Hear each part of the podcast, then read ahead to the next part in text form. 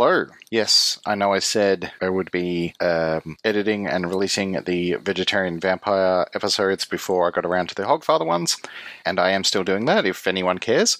Uh, but there's a lot to work through there, and yeah, this um, Hogfather episode, the, the first of two that I'm planning to do about the book, just came together very quickly and very smoothly. No computers died in the middle of it, which was a nice, refreshing change. Um, so here it is. If you are listening to this on the regular feed, this will just be a quick preview of the first part of the episode, and then the full episode, uh, which is about two hours long, will be dropping in a week or so as usual. Uh, but if you want to listen to that now, you can go to patreon.com slash unseen academicals or follow the link in the description and sign up there to get immediate access to the full episode, as well as early access to all future episodes as well. All of the eight cheaper positions are now taken, and I want to take a moment here to thank everyone. So, thank you to Jess, Dan, Gabriel, Other Dan, Jason, Adele, BJ, and Liz. They are the Council of Eight who are helping keep this thing afloat. Uh, I did find out that the uh, podcast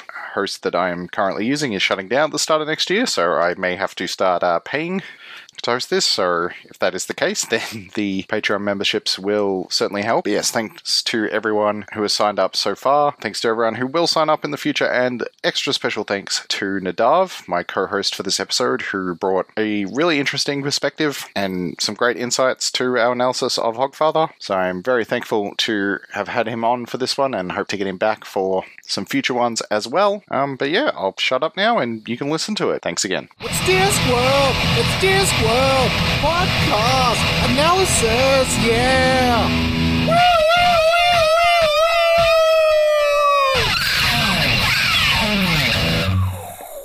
So I'm Josh. And I'm Nadav. And we are your unseen academicals for today, and we are here to talk about 1996's Hogfather, the fourth book in the Death series and the 20th overall Discworld novel, uh, wherein Death sets Susan upon a ragtag group of criminals and dresses up as the Hogfather in order to forestall an assassination attempt orchestrated by the auditors to prevent the sun from coming up ever again. And uh, for this episode, there's going to be two parts. For this one, we are going to be using the book to analyze the characters of Susan and uh, Teatime, as well as discussing the nature of justice, the power of belief, falling angels, rising apes, Kierkegaardian existentialism, lies to children, and then we're going to finish by looking at some recent psychological studies about children's belief in Santa Claus and the Tooth Fairy. And then in the second episode, um, I'll be talking about uh, the interactions of Christmas and the literary tradition. But before we get any into any of the uh, belief stuff today, we need to introduce uh, you, So if you want to tell us a bit about yourself, um, your academic background, and more importantly, your background with Pratchett. Hi, everyone. My name is Nadav. Uh, I'm an adjunct fellow at Victoria University, primarily in the Sir Zelman Cowen Centre of All Things in the Law School. I'm also a partner at Man Lawyers. I'm Jewish, to the extent that it matters. The truth is that it is interesting to have to look at this from uh, the perspective uh, of Christmas as a cultural rather than a religious feature. Yes. I think it's it's fun for Pratchett because for him Christmas isn't a religious event, but he's uh, writing in the context of Christmas uh, as a religious uh, um, social event, and is looking at that from the outside in, uh, which I think is much more true 30 years ago in England than it was today, where mm-hmm. you know that's a time when things were even closed on Christmas. My early research interests, going back very far, were focused on literature and the development of statistical models for understanding modern literary tropes, and I'm particularly grateful for Josh for having taken some of my early research and turned it into something uh, um, unembarrassing and in fact quite spectacular. Anyone who has a chance to see Josh's work on vampire tropes is something uh, something quite special. Since then, I've done a lot of work on comparative uh, um, religious principles in law as well as international conflict resolution. But uh, the opportunity to come back to Pratchett uh, in a in a wonderful way and uh, and look at things again is one that I couldn't pass up. Yes, listeners of of the show will be incidentally familiar with you in that yes, as you mentioned, it is your fault that I haven't shut up about vampires for about a year or so because you made the original tropes list that I have not had um, time to expand or work on since I um, last showed it to you. But there's been increasing um, pages and pages of of actual films and, and book documentation. I think I'm up to 130 films now, so it's getting a bit out of hand. But at some Mhm. point, once my book is finished, I will um, have time to actually fill that out. Pratchett is an excellent segue from any uh, analysis of tropes because uh, more than almost any other popular author, uh, Pratchett has an excellent understanding, appreciation, and a, a wink and a nod to those elements of tropes in, in modern literature, as well as uh, traditional elements across uh, so much of, of um, folklore as well. So I think that uh, in terms of um, giving a, a, spiritual successor successory nod to people like Stoker that were playing with folklore in a serious way, Pratchett does so, but with much more of a wink and a, and a nudge to a more knowing audience. And also in terms of uh, you being a precursor to to my studies, because yes, I know you because you are a previous student of, of my PhD supervisor Patrick, and that's who you did the the vampire stuff with. But you told me um, years before I came along, you were pestering him with um, essays about Discworld and uh, specifically death. That's right. I uh, I managed to get away with a, a fair bit in terms of uh, using Pratchett, actually going all the way back to high school. My first sacks I managed to have uh, as uh, papers on Pratchett and the development of the idea of, of death as a literary uh, a figure with a personality. Um, so I have much to thank Mort for. Was Mhm. a book that was first introduced to me uh, nearly 30 years ago. Uh, um, and on to today, it's been a, a significant uh, influence, certainly in my research and studies. And uh, I hope that comes through that uh, I approach Pratchett with an enormous amount of thanks. Someone who not only uh, wrote great books, but also books that help people think, and certainly me, think about literature itself uh, in a way that um, so much of popular fiction doesn't do. Uh, Pratchett is the, the key of being both fun and provoking thought. I think The Hogfather is one of his most thoughtful books, actually, because it makes us really think about uh, um, the way we look at the world around us. Uh, yes, I was very happy to have uh, you on for this one, um, and I specifically asked you, given your um, background in comparative religious things. But yes, it's interesting to have you here because you are Jewish and I am not, so we're going to be looking at this from you know two different perspectives, and as you were saying, looking at it and the interactions with Christmas and belief as as cultural traditions. But also, it seems like uh, it was meant to be somewhat because after I asked you to come on this podcast, you randomly stumbled upon a copy of Hogfather in the middle of the street or something, didn't you? that, that's right. My my my dear wife uh, um, knew that I liked Terry Pratchett, and uh, since we moved overseas, I unfortunately couldn't bring my uh, full set of hardcovers with me. My Pratchett hardcovers are languishing in a, a family library uh, in Australia. Uh, but my wife uh, popped up and said, "Guess what I found downstairs in our free little library? Someone had just put Hogfather there the day that uh, that you, Josh, asked me to uh, to uh, do the podcast. So I have a recycled copy, and I think it's wonderful because a much loved copy is always better than than the cold, sterile new print. And this one has passed its way around again and again. Uh, it's an American print, actually, the one I'm, I'm looking for, and there are always those slight differences between the American and the and the British editions, um, which uh, which pop up here and there. Uh, but uh, yeah, I think it was uh, excellent timing and an excellent uh, impetus, really, to come back to. I don't, I don't think it's the funniest of of the uh, early Pratchett's, but I think it's certainly the most um, self-referential and self-knowing of his of his early books. I mean, you've already sort of uh, prompted the discussion about the book, but um, to kick us off as we get into Hogfather, in honor of the RuPaul's Drag Race recap podcast, could I get you to name two things you liked about the book and one thing you did not, please? Well, I have to say the thing I really like about the book more than more than most other Pratchett's is the way that the minor characters have uh, more substantial roles. A, a, lot of the Pratchett books are just driven by a, a centralized narrative. Most of the Vimes uh, series, I think, are really focused around one. But here, there isn't really a character that, that dominates. It's very much a series of, of well balanced uh, um, stories that move the story along. I really appreciated that uh, um, much more difficult narrative challenge that uh, Pratchett has taken on and, and, really delivers. I also really like the way that he is so self referential because uh, characters like Death that are created uh, in earlier books now have rules to their existence and operation. And it seems to me that Pratchett is asking what if about the world that he has created with its own what if rules. I think that's just delightful. But mm-hmm. if, if I think there's one flaw of the book, the one thing I don't like is that the the, the characters, and this is uh, uh, the Indiana Jones flaw, as they say, um, the characters in the book aren't really so instrumental to the ultimate victory of good in this particular case. Some things uh, seem almost accidental and inevitable, uh, unlike okay. um, in many of the other books, the role of the hero, the killing blow, so to speak, is struck. Here, our end uh, um, seems to be what would always happen, particularly the events at the tower uh, are less planned, less, uh, um, if I could say, brilliant than in many other Pratchett works. Okay, that's interesting. Um, and we've got a bit about that when we discuss Susan, so I'll leave it for them. But that does sort of um, pivot into the things I liked and disliked about the book because my number one thing that I like about this book is this is my favorite portrayal of, of Susan. I think I like Susan's character in this book, and I particularly like, as we'll discuss, that I, I was going to say she plays a more active and causal role in the story. She seems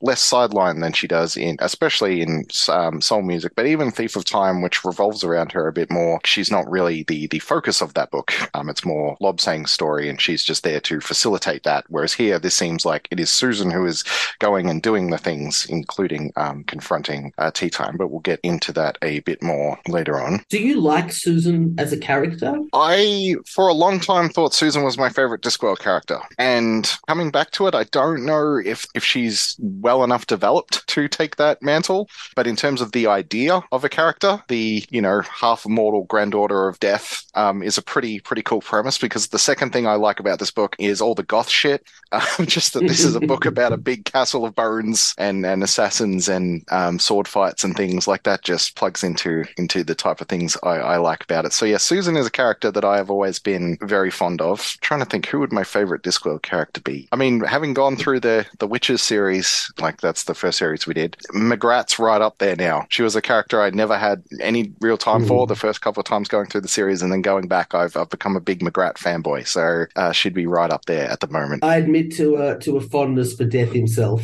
Yeah, uh, uh, I grew up as a frustrated violinist, and uh, understanding that the the idea that uh, someone could play but not make music was something that uh, unfortunately I had too much personal sympathy for as one of those questions. Death Death is a character who's perpetually observing uh, and observing sympathetically a world that he knows he can't be part of, I think is uh, ironically uh, sympathetic, and I keep using that word, but he has empathy for something that he could so easily and that we would instinctively divorce ourselves from, almost, uh, um, you know, looking at the classic portrayals of death, uh, where death's prey. That isn't the case for, for, for this Discworld death. But you mentioned that, that um, uh, origin of, of Susan and, and, why you like her.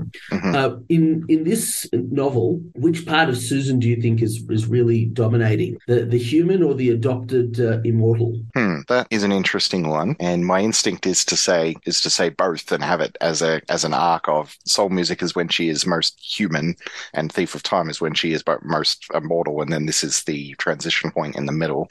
Uh, let me think about that one because the first thing we're going to discuss in a second is Susan's function in the story. So maybe after we've gone through that, we can revisit this question. I, I might have a more um, considered and definitive answer for you. But as far as the one thing that I dislike about Hogfather, I have two. I guess more more specifically, I don't like the chase scene at the end where she has to like ride the Hogfather and things. Like it's a good scene or whatever, but it feels very tacked on. Like the story's already over, and then oh, we've got to do this, and it's like if you didn't get the metaphor, here it is like spelt out. It seems a bit preachy and obvious, whereas the rest of the book has been much better at putting some of that stuff across. So to me, that's always felt a bit unnecessary. But the thing I really don't like about Hogfather is I hate Christmas. I really don't care about Christmas at all. So I will be talking more about this in the in the second part that I'll do. But all of this is great, and then I have to go. No, oh, it's about how good Christmas is, and that sort of bogs me down a bit. There, I think, uh, um, is a fascinating question because I think that, that, that really the, the core of Hogfather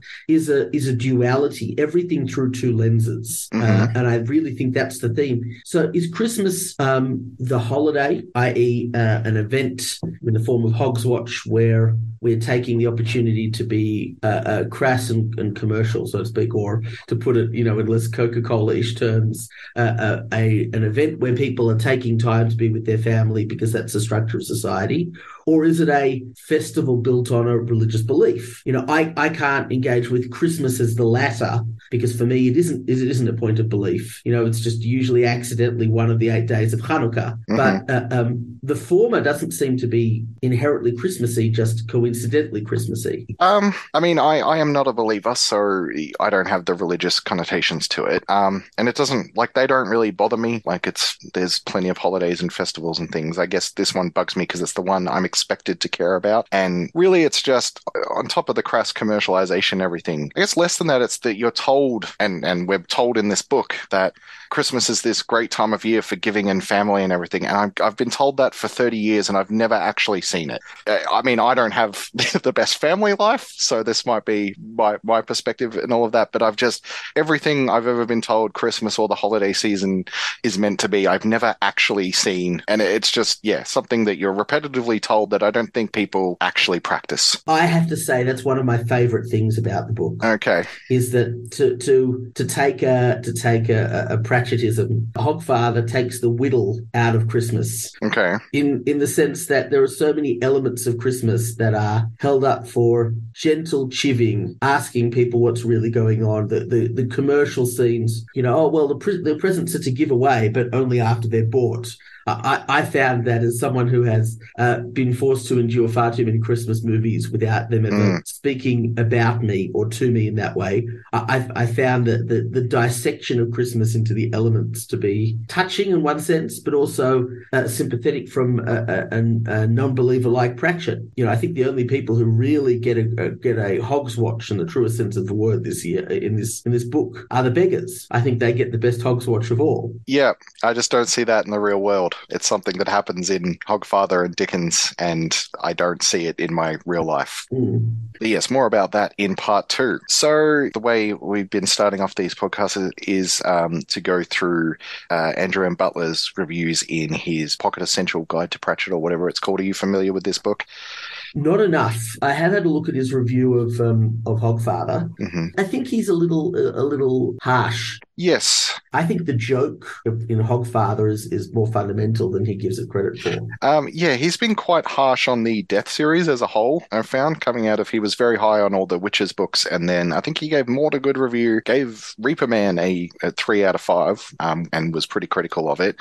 Uh, was even more critical of, of Soul Music, and then I was expecting a rave review about this book, but um, he has rated Hogfather three out of five again, and said it is remarkably cosmic, but stops being comic and that it is inventive rather than side splitting. So yeah, he's saying this book isn't as funny as the other ones, so therefore it's not as good, which I think is putting more emphasis on the comic value rather than the, the other things that I think have value in their own ways there. Um, but you're saying you think this book is quite funny. Yes. I, I don't think it's side splitting uh, um, very often, though there are moments that I remember the first time I read it and rereading it, I was chuckling and chuckling in inappropriate locations as it happened to be, including um, including classes at the time um, when I probably shouldn't have been reading a book under the table. But that's what those great, just right size Pratchett editions were excellent for, even back in the day.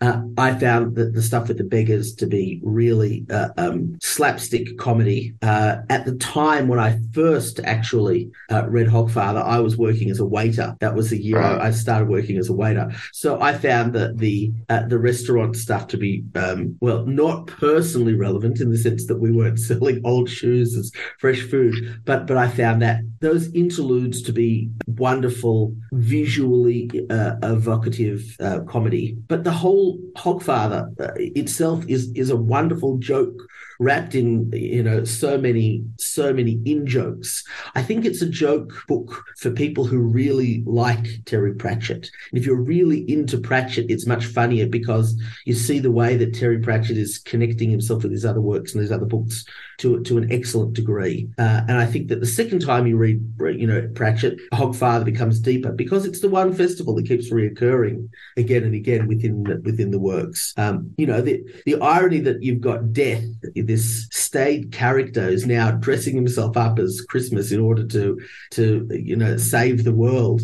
I just think it's fantastic. Uh, I think that's a hilarious concept. Yeah, as much as I do think like the sort of main narrative, the the Susan and and I've been saying tea time, but I'm going to be respectful and say Teatime, uh, is is very not not dry, but is serious, like it is a serious sort of story. But yeah, everything around it, the the scenes with Death actually being the Hogfather, I think, are very funny, especially with Albert being the um, elf and things. Uh, you mentioned the beggars, but also we, we have the wizards who, as they have been in Reaper Man and, um, and Mort as well, are in all these Death books as this, like, I think this is the most self serious of Pratchett's sub series. Like, he's engaging with metaphysics and things here. But every single time there is a wizard subplot that is the slapstick comedy thing. And it doesn't always work. Like, I think I was pretty down on the one in Reaper Man. Here, I, I don't understand the wizard's subplot about the shower and everything. I have no idea what that has to do with anything, and I don't really get it. But I found it very amusing and very funny. And if I can add another thing to the list of things I particularly liked about the book, who's the I can't remember her name now, but the, the fairy that they imagine into existence, the like cheerful fairy. Oh, oh yes. I thought you were going for the Verruca gnome. No, not the Verruca gnome. Um, the cheerful fairy. Yeah, I just found all the scenes with her and the wizards trying desperately to please her. I found all of those very, very amusing. So I think there's still plenty of funny stuff here. And yeah, I was surprised to see that Butler was so down of it because I think in general this is considered one of the best and most definitive Discworld novels, uh, which might have more to do with the fact that it has had the most successful um, TV film adaptation now. Um, but definitely a, a, landmark book in the series, I think. And for me, I don't know if it would be right up there. I don't think it would make my personal top 10, but it'd be sitting right outside it. But I think if you were to sort of gauge general reception of Discworld books, and I'm, I have no data to back this up up. I'm just going off vibes and things.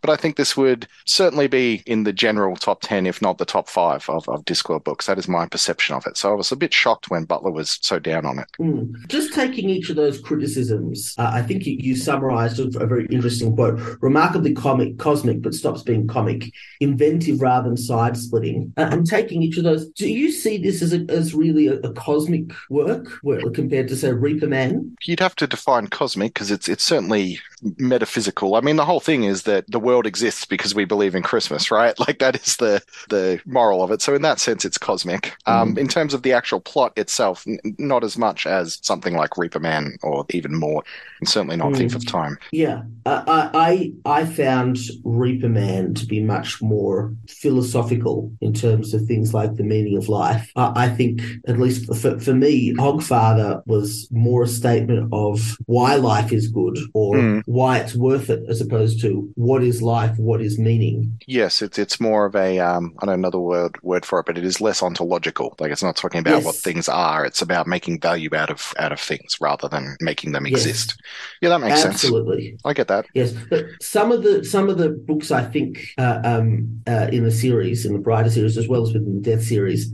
are stepping stones for Pratchett's development of later ideas. Uh, I think Mort is incidental. The characters are much more off the shelf. But here in Hogfather, the character, particularly of Death, gains a, a, not just a new attitude to the world, but uh, new depth that enables so much of the later comedy in the series to work. I don't think a lot of other Pratchett novels can work as well if you didn't have Hogfather, which is quite ironic, isn't it? Because, you know, uh, the whole point of this book is to say that if you don't have the Hogfather, so much of the world doesn't work. Uh, it, it's also true for Pratchett's own development of his universe and its rules. You're sort of talking about it as the, the starting point, and I think earlier you referred to it as an early Discworld novel, which it technically is because it's number 20, so it's just in the first half of the series. But when, when I think of um, early Pratchett, I think of like it's the first 10. They're the parody slapstick ones.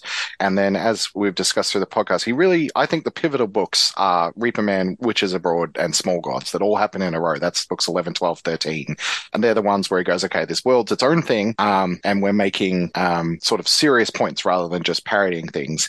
And then that that run of books eleven through twenty, I think, is the strongest set of books in the in the series, and probably the the most uh, well remembered ones. But you've got things. So just to go through them, you got Reaper Man, Witches Abroad, Small Gods, Lords and Ladies, Men at Arms, Soul Music, Interesting Times. So there's a bit of a weaker one there. Masquerade, um, Feet of Clay, which has become one of my absolute favorite Pratchett books, and then Hogfather there at number twenty. So to me, it's almost like this is the culmination of that thread where he has gone more, um, I guess, serious, and that doesn't mean less funny, but more serious, more introspective, more metaphysical, and that that sort of yeah culminates in Hogfather rather than this being a jumping off point for the the later novels. That's how I would look at it. Well, I agree with you. I think Feet of Clay is maybe the strongest. Mhm. But to me, some at least some of the ideas, uh, um, uh, particularly in the character, forgive me for saying tea time uh, because that's just still too well imprinted in my brain, as Mhm. opposed to Teatime.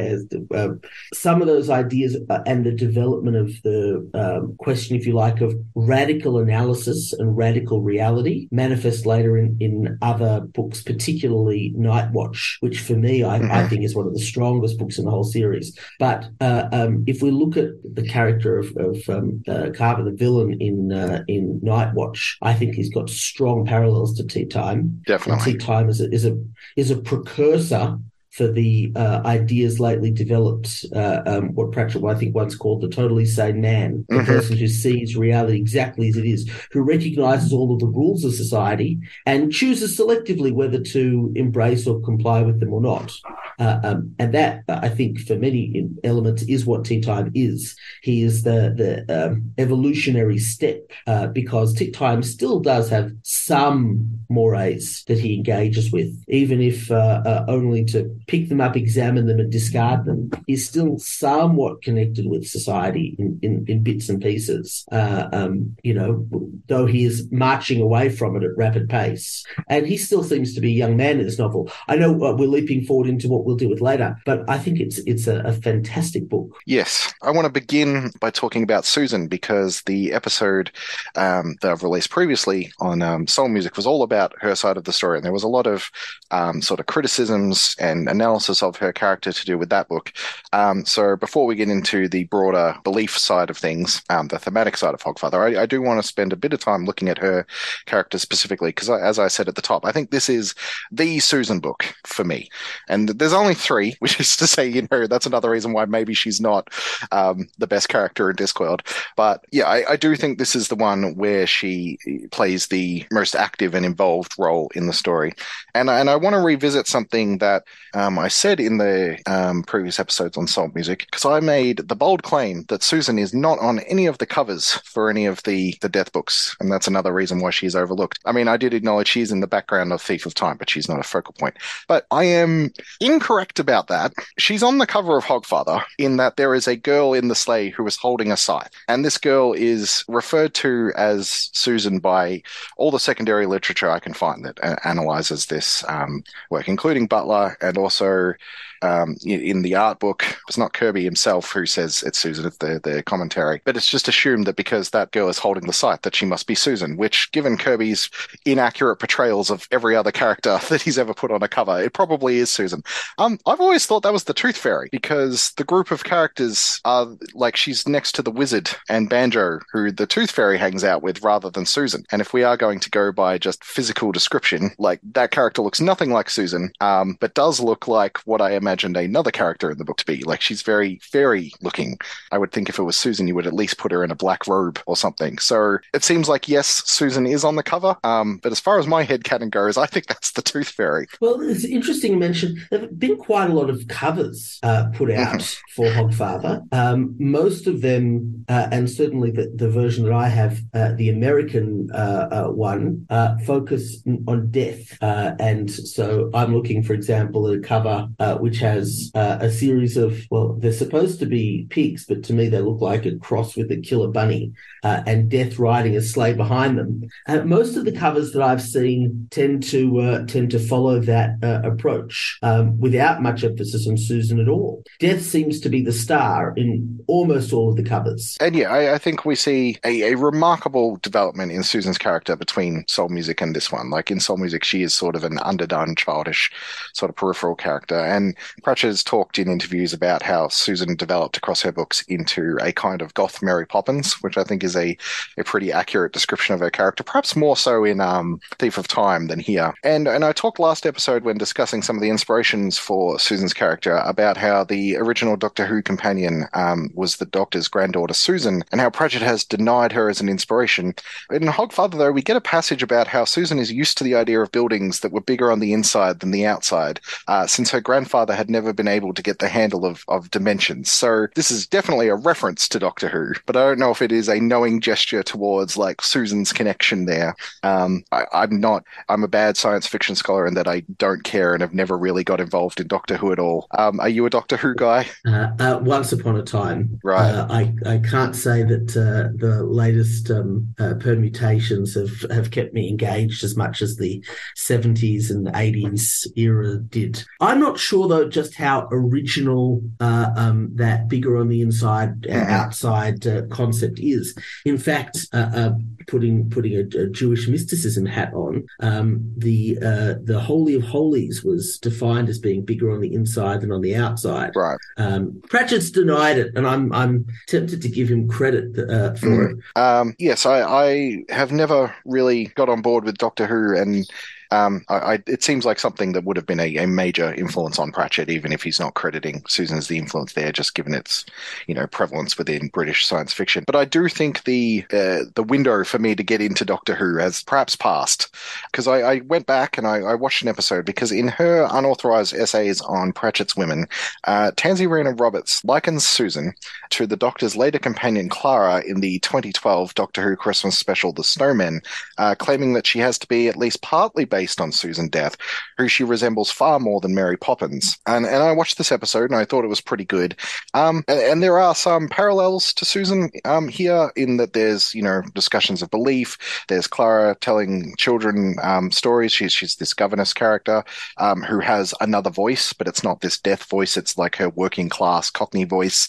Um, and, and I think I don't think there's a reference to Susan here at all. I think this is just general riffing on Mary Poppins and Dickens. Um, I did wonder if perhaps this episode came after the Hogfather series, that it might have been influenced by that, but this was six years later. So I, I really don't think there's much of a connection there. It's just sort of a parallel uh, development there. But talking about the actual book, uh, Roberts comments that even if Susan is magnificent in Hogfather, she is once again relegated to the role of helper, mentor, tidy upper of disasters, and isn't allowed to play with the plot relevant main characters for more than short bursts. It's funny when he describes her as a goth Mary Poppins. The the irony is that Mary Poppins is busy trying to persuade children that they need to believe uh, um, and trust their imagination and buck the system. Whereas Susan is horrified by some of the things that her charges have been taught to believe without purpose. hmm she's got a lot more uh, uh, um, uh, gumption, but I think also appreciation for the for children's future than uh, than a Mary Poppins character does. Uh, why do you think Susan doesn't want to embrace her heritage? Yeah, it is a bit of a sticking point with me about Susan's character in general that I don't really understand why she's so determined not to believe. Because it's always strange when we have these skeptic characters within Discworld where the premise of Discworld is everything is real. So, like, Susan lives in a world where magicians and witches and things are real, but uh, oh, a tooth fairy would be a ridiculous story. Like, especially after she's encountered death and things, and like, there is the development of her character that she comes to accept and embrace these things. But I sort of thought after Soul Music, where she's been on this adventure, she's engaged with the magic, she's done the reaping and all of that, and then at the start of this book, she's like, oh, I just want everything to be normal. Like, I didn't really understand like why she wants it to be normal. It would seem more fitting with her character to go, okay, this is the way things are, and I'm going to incorporate it, which she kind of does. I don't know. I think the Susan's resistance to magical things and myths and stuff is is a little bit contrived. I, agree with you, Uh, and maybe maybe it portrays uh, uh, our particular attitudes, but um, I think both of us think that death is pretty cool. So I, I think though that it, it's it's actually quite incongruous because uh, at least for us, well, death is personified in the in the Discworld series. He's Mhm. cool. He's I'm not going to say hip, but he's certainly nothing to be ashamed of uh, in a world where uh, everyone seems to have their uh, uh, their kink and their secret uh, um, their secret shame. Mm. Um, that seems to be Ankh-Morpork, the city where everyone runs away from whatever it is they came from into a great giant melting pot. Um, but what's Susan running away from? It seems that she's running away from everything about herself. She's running away from her status as a duchess. She's running away from her heritage. Uh, uh, the, the reasoning isn't never seems to me to be really clear as to why she isn't leaning in, at least to start with. Yeah, I get that, like her running away from her, her heritage and things, and maybe being embarrassed by death, because death is. We think he's cool, but he's not cool. Like he's a dork. But, so I get that, but it's more just like, yeah, she's in Ankh-Morpork where there's what, what's it called, the the Street of the Gods or whatever, where the gods like show up. So if gods exist and, and, and hanging out in the street, and she's met death, like why wouldn't there be a tooth fairy? it just that that connection never really or a hogfather that that connection seems there's a step missing there and i'll add one thing ordinarily at least as a, as a classic literary trope uh, where someone is running away from their uh, family or heritage it's usually because they're running towards something else so uh, mm-hmm. a character runs away from an arranged marriage because they're looking for freedom well what susan is running away from uh, doesn't seem to be balanced with anything she's running towards. She's got no interest in fitting into a, a normalized society, in getting married, in pursuing any of those other other uh, um, other career paths, so to speak. She is uh, um, sitting around, as Pratchett points out, she, being a, a uh, being a duchess. The role of a governess is just something you do to bide the time. Mm. Susan is a, is a loaded plot gun rather than actually having uh, to start with a mission or a drive of her own. Yeah, I agree. Like maybe there's a lot of criticisms about how Susan is this passive character in a narrative, and maybe that's because she is a passive character. Like I talked in the the previous episodes on Soul Music about how she's like a bit of a a foil or a contrast to Imp in Soul Music, where he's running away from his heritage to Ankh-Morpork to become a famous musician, and that she's sort of doing the same thing. But as you said, yeah, she's not running towards anything. Susan just sort of floats, um, mm. and she mostly just wants to be left alone. I, I, can I can relate to this. Like I think this is a real character. It's not that Pratchett couldn't come up with anything for her to do. This is that is who Susan is. I I, I think you're right, but I think from a from a uh, a plot structure perspective, um, Susan operates as our eyes and our way of engaging uh, with the rules and the uh, not, so not just the rules, the metaphysics, but also the plot. Susan asks the the questions that we need asked so that we understand uh, um, the, the cleverness of what Pratchett has constructed,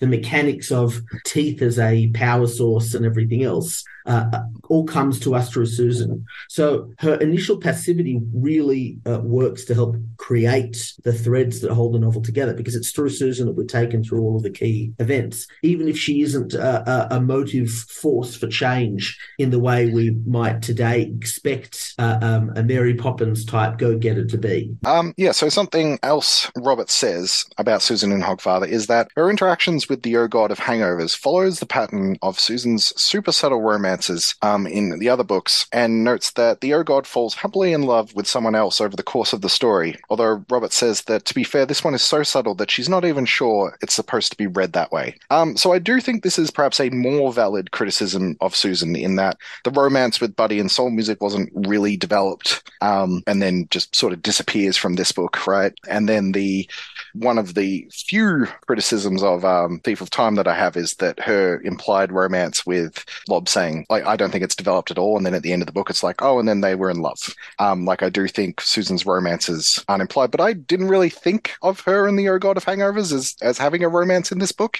I, I fully agree with you. I think that Susan here is is a maternal figure uh, um, and to some extent a, a, filial figure developing a relationship with her grandfather. I didn't see her as being a, a romantic figure really at all. No, um, you know, in, in other books, in other books, she she is in that position, but I think here Susan is in a, a holding pattern in her life She's not looking for uh, uh, you know, any of that kind of relationship. Her, her most emotionally uh, expressed relationship is with the children. Mm-hmm. That's that's where she seems to be putting in her her energy. You know, the the times when she's really passionate is her anger about what the previous governess has done to mess these poor kids up. Uh, I think that that's the the um, love element in this book. And if any kind of emotion drives Susan, it's not a romantic love; it's a it's a maternal love at least in this novel. Yeah, it did seem like the Oh God was just like another one of her charges that she had to manage and guard rather than a romantic interest. But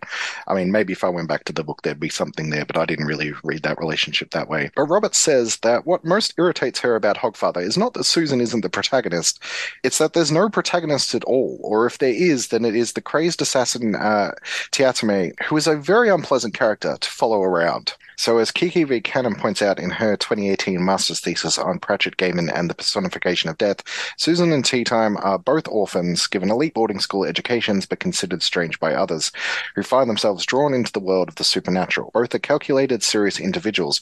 However, where Susan took the completely sane option posited by Pratchett, Teatime is quite insane. He delights in all the things the death of the Discworld and his family abhor. He is cruel, power hungry, and completely without empathy where death is concerned. Um, and you've already sort of touched on some of this, but I, I did want to take a moment to sort of, if you had any more thoughts about Teatime, because I don't really know what to do with his character. Like as you said, he is the the ultimate sane man. He's this precursor to Carcer and things, but I just don't have much to to say about him, and I don't really like. I don't get the the tea time joke. Like I get that they're making fun of his name because it's spelled that way, but Pratchett decided to spell it that way to make this joke, and I don't know why. Like, is this an allusion to something? What does what does tea time signify? Uh, I think that that actually Pratchett approached this book in an almost upside down way. He's first come up with a uh, with a an absurd but possibly uh, um, real within the world of the Discworld hypothetical. Hey, how would you kill the Hogfather? And he's then co- created characters or, or, brought the characters in around it to observe and allow the story to be told. Mm-hmm. Teatime uh, um, is both therefore a joke, but also something that has to not quite sit right. I think that the the the joke, and I could be misreading this, the fact that Teatime isn't even pronounced that way mm-hmm. is uh, is itself the joke. Here's a character that could so easily fit in, but has to stand out, has to find the way, uh, uh has to elect to be uh, of the other. Mm. and that and that Cannon quote, I think, highlights it very nicely. He is given all of the tools to fit in perfectly well. He's given elite education, but he'd rather kill the dogs rather than you know do things in a in a way. Yeah, uh, you said something there, and I thought you were going to go in a different direction. So now maybe I'm I'm crediting you with something that I'm now going off. But the idea that there's something beneath that it isn't pronounced that way. There's something beneath the surface, right? Th- this is sort of like Hogswatch and Christmas itself, right? That we think it's this thing, but actually there's this thing beneath it, right? That we think it's tea time, but there's actually this thing beneath it. But then that says, okay, but he is right. Like if Pratchett's placing the emphasis on the tradition and the the underlying things and saying get rid of the what we're what we're imposing on it it and what's underlying is important, then um, we should be calling him Tiatame rather than Tea Time. And this did kind of stick with me. Like Teatime sucks. Like he's a psychotic murderer. Like I don't think he he's irredeemable, unsalvageable as a character. But there is something there where all throughout the book, people are horrible to him. All he wants is for people to call him by his proper name, and people won't do it. Right? They don't accept him. Like no one is extending a branch to him at all. They're just mocking him constantly. Um, yeah, I think everything you said is is right. Absolutely right, and I wish I could claim credit. Uh, uh, but I would just add at the end, we're not coming in at the beginning of uh, uh, Teatime story. We're coming in at the point where he's already committed a bunch of uh, horrible and gruesome murders and demonstrates his willingness to casually commit acts of violence just because. Instead of shoving Ernie out of the cart, he decides to, you know, stab him through. That's Tea Time through and through. So people, I don't, I don't think that that um, people are misjudging him. They're uh, well, perhaps underestimating him, which is you know why they don't run screaming in terror the first moment that he appears in the bar. Um. But he's he's he's certainly uh, uh, not a not a character deserving of sympathy. But you're absolutely right about about uh, him uh, highlighting perhaps what is real. I think that, that it's perhaps uh, useful to look at Susan and Teatime as two contrasts, as yes. two um, two sides of a pendulum swing back and forth, both in terms of the way the narrative switches between them, but also in terms of of their uh, uh, philosophy and uh, very much their sight, the way they look at the world, and also their second sight. Uh, uh, Teatime, ironically, only sees through one eye, but mm-hmm. the way he sees through one eye uh, is is re- remarkable. and to quote, the result was disconcerting, but what bothered Lord Downey far more was the man's other eye, the one one that might loosely be called normal. He'd never seen such a small and sharp pupil. Teatime looked at the world through a pinhole. And that really seems to be at the center of, of his of his character. His capacity to uh, um, deconstruct the universe comes from a very peculiar, narrow set of sight, a uh, set of uh, ways of looking at the world, in which he's both gain, given the advantage of, if you like, tunnel vision. He can solve problems that no one else can, but he also can't really see how the world fits together. Whereas mm. Susan sits on the complete other side of this. Susan can see what is really going on. She can see the things that other people can't. She can see the boogeyman. She can see the bears. She can see all of the mechanics. Those two characters uh, uh, meet in the middle at, near the end of the book, but each of them also has a has a fundamental choice that they're making. Susan sees what's really going on with the world, and she chooses to care. Teatime is able to deconstruct society and look also, ironically, like Susan from a, as an outsider, but he chooses not to care. He chooses to prey on society, to manipulate people's rules, uh, both the written and the unwritten ones. Uh, and that really, I think, is, is the core of the, the moral contrast in the book. But it also highlights what makes Susan good, because Susan chooses to use her her uh, uh, sight and her position to do what others can't or won't. Time chooses to use his advantage to do what others can't or shouldn't. I think the message of the book, from, from Pratchett's perspective, is um, it isn't enough for us to exist to only look at what is. We have to postulate the elements of belief and operate with their existence. Uh, uh, to paraphrase, if there wasn't a God, we would have to invent one. Mm-hmm. If Christmas didn't exist, then we would have to invent it in order to make society work, in order to enable us to believe, as uh, Death puts it, the big lies. Uh, um, now, whilst I don't share Pratchett's philosophy or his or his metaphysics, um, Teatime shows his limitation in that he can't operate or adopt those metaphysical ideas. He recognizes that other people have them, and he abuses those powers of belief uh, to do, uh, you know, to, to attempt to kill the Hogfather, to you know, go after the Tooth Fairy, everything else but he can't adopt them, and that's where his uh, um, his failure occurs. He can only see the world through that little pinprick. He can't actually understand how it all fits together by being. Well, sorry, he can understand intellectually, but he can't be part of it. And if if there's any reason to have sympathy for him, it's that he can't become part of society. He he's locked out by his uh, his peculiar approach to the world. Yes, of course, there is a another foil for Susan in Hogfather. Uh, beyond Teatime, which is the auditors, who state in Hogfather that they have a duty to rid the universe of sloppy thinking, which echoes Susan's earlier desires in soul music to rid the world of fluffy thinking. And I think that is a, like, if a lot of the parallels between Susan and um, are implicit, like, Pratchett's being very explicit about this one and saying that the auditors are the logical endpoint of Susan's skepticism, and that if she is lacking this belief in, in Hogswatch and, and if humans are lacking belief in Christmas and festivals and all of that, then they are they are incomplete and pure rationality um, is untenable, malevolent even, which is a jumping off point for us now to talk about the the nature of belief. So in his 2014 book Fantasy, Politics, and Postmodernity, uh, which we've mentioned a few times already on the podcast, um, Andrew Rayment compares the conclusions about belief encouraged by Pratchett's Hogfather and Small Gods to that of Slovenian philosopher Slavoj Žižek in his 2006 book How to Read Lacan. Now, I've discussed Žižek and Lacan before on here, and I don't particularly care for either of them. But Rayment is drawing on Zizek's conclusion that uh, what both liberal skeptical cynics and fundamentalists share a loss of the ability to believe in the proper sense of the term, which is dangerous because the status of such values as human rights is that of a pure belief. They cannot be grounded in our knowledge of human nature, that they are an axiom posited by our decision. And Zizek paradoxically, um, I would say contrarianly, argues that it is the humanists who stand for belief while the fundamentalists stand for knowledge. Now, I think Rayment has some more interesting things to say here about uh, small gods, which I'll revisit when I get to that book. Um, but this is the angle he's coming from, and he then applies or attempts to apply this philosophy to uh, what I am calling the Doki Doki quote of Hogfather. Um, the Doki Doki quote, as I've mentioned on uh, previous episodes, is this is Do you know Super Mario Brothers 2, Nadav? I do indeed. Right. All too well. Many hours of futility. Right. So you, if you've discussed this with anyone, you will be aware that Super Mario Brothers 2 was originally Doki Doki Panic and then got changed to a Mario game when they brought it over to the US. And so this is a reference to anytime you mention Super Mario Brothers 2, someone has to jump in and, and tell you that little tidbit. So I have then taken this to the Doki Doki quote is the quote from a book that any piece of scholarship will quote. Every single article I've read about Hogfather has quoted the same quote, which in this case is Death's monologue uh, to Susan at the end about what would happen if children stop believing in the Hogfather, which I've got here. Do we want to do this as a dramatic reading? Sure. Do you want to be Susan or Death? I think I think you've got to be Death. I couldn't. Oh, okay. I was going to say you should be Death, but all right, I'll be Death.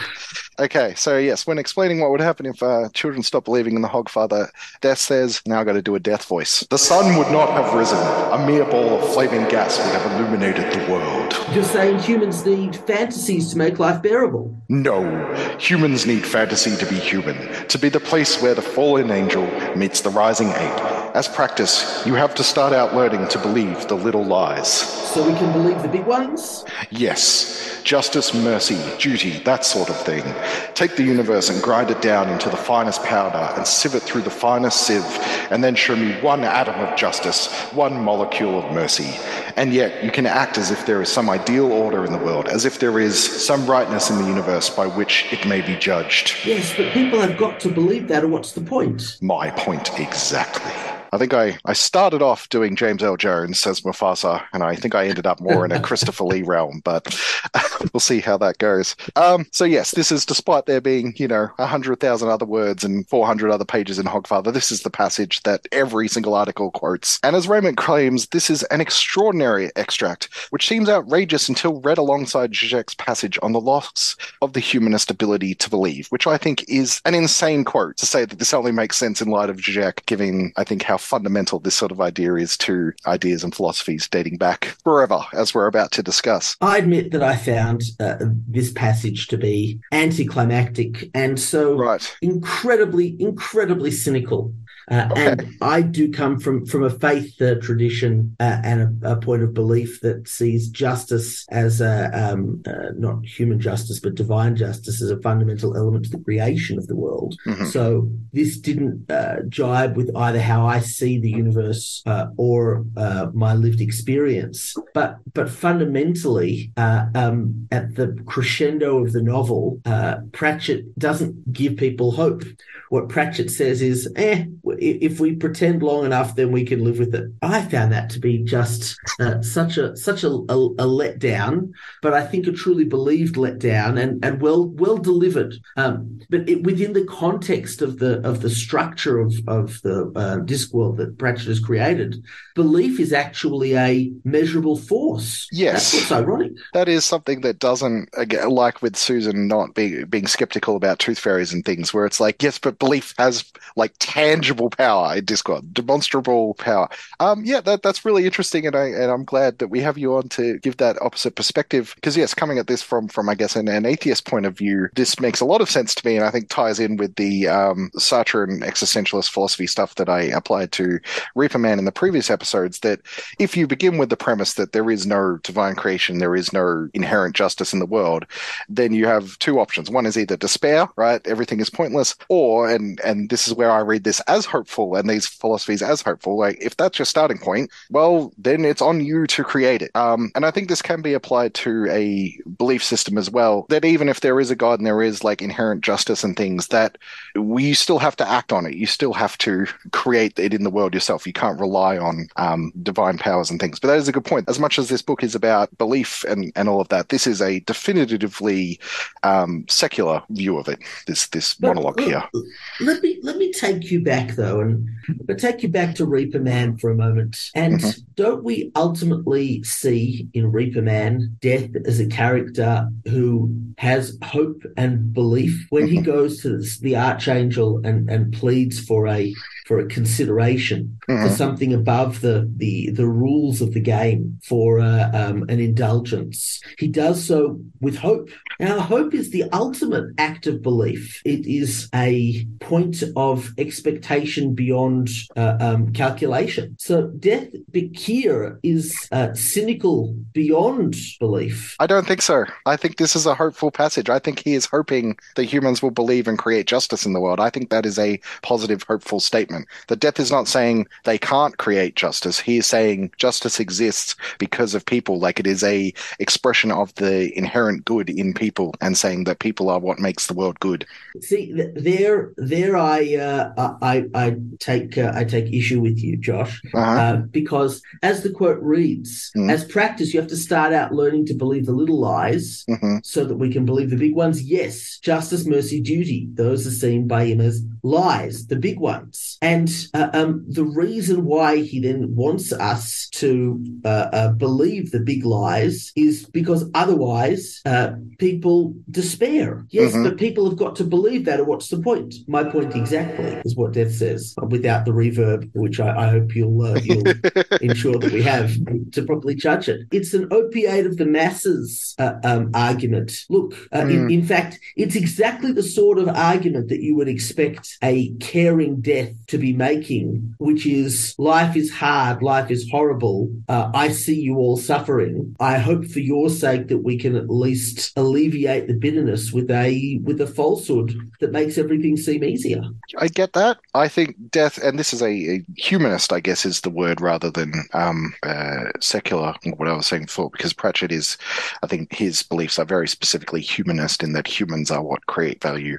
But he's saying belief is what elevates you. He's using lie metaphorically, and we'll, we'll get into this later, but he's not saying that nothing is real, therefore humans are all liars and we shouldn't believe them. He's saying that these things exist because people believe, that belief is what elevates humans. I would just add that uh, Mhm. when we look at the death cycle, the one thing that seems very clear is that death cares for humanity. Yes. And that's what the auditors can't understand. They can't understand why uh, a, a, a force of nature, or even the personification of a force of nature, should care. Um, but death wants humanity and humans to, as much as possible, not suffer. Um, So I I wonder not about whether uh, um, death has a humanist instinct, but whether he is trying to alleviate the difficulty or create something of intrinsic value. Uh, and whereas from Reaper Man, I would have said the latter, uh, taking the, the our our Doki Doki quote, I Mhm. think that he, at least quite literally, he's looking for a way to ease people through. Yeah, and I and I agree with that. Like, I think yes, the despairing response is to become the auditors. The hopeful response is to become humans who tell stories. Like, if if you replace the word lies with stories in that um, paragraph, which I think is what he's getting at, um, does it perhaps become a bit more hopeful? I think I think if we replace it with stories, you're absolutely right. Yeah, because lies are definitively false, whereas stories can be true. I will take issue though also with what you just said about the auditors. I Mhm. don't think that the auditors' approach is despairing. I think the auditors' approach is one that doesn't allow for hope. There's Yes. no potential for despair in the auditors' world because there's no potential for hope. There is merely reality. Now, for us as people of hope, that is a, a truly despairing position. Uh, Mhm. uh, the the disadvantage with death's approach is that you can be disappointed. The advantage is that you can be pleasantly surprised. There is something worth fighting for. The auditors are, are saying none of that matters. Yes, I think I think we are reaching the same uh, conclusions, but we are having problems with the expression, which perhaps makes more sense. I mean, uh, Rayment's saying this can only be understood in light of Zizek, but this is a direct echo of, of earlier philosophies um, that is hinted at earlier in Hogfather when Susan tells Twyla that yes, Twyla, there is a Hogfather, and this parodies a famous editorial titled "Is There a Santa Claus?"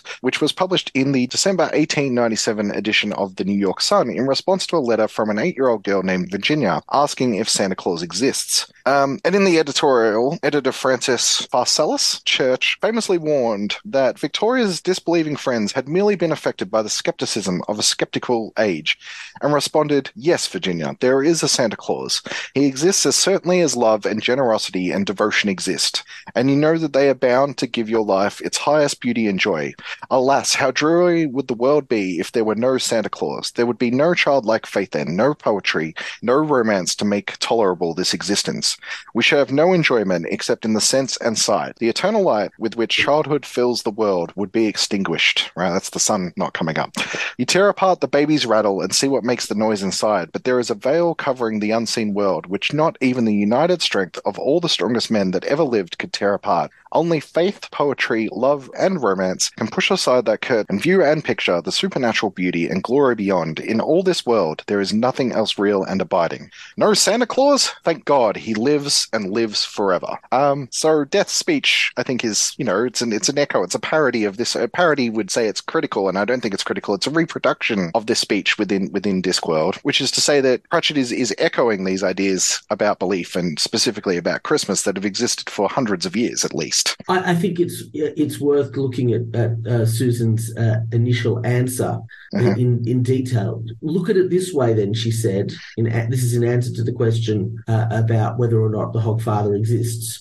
Wherever people are obtuse and absurd, and wherever they have, by even the most generous standards, the attention span of a small chicken in a hurricane and the investigative ability of a one legged cockroach, and wherever people are inanely credulous, pathetically attached to the certainties of the nursery, and in general have as much grasp of the realities of the physical universe as an oyster has of mountaineering, yes, Twyla, there is a Hogfather. I, I, so I think that the contrast uh, um, in her early, in Susan's early position, uh, um, is more substantial. I think that is probably a real echo of uh, of this uh, um, of this quote from Francis Church. I think that if you then sandwich the two, that transformation of belief and uh, and the Hogfather, sorry, and Death's response at the end, it, it tells a story about the, the two. I, I think that that Susan, she's that very strange skeptic character who knows that her skepticism is probably not justified. If anyone knows the Hogfather should exist, it's her. But she she tries to answer in a way that maintains belief, and that I Mhm. think is, is perhaps the riddle of, of Susan at the beginning.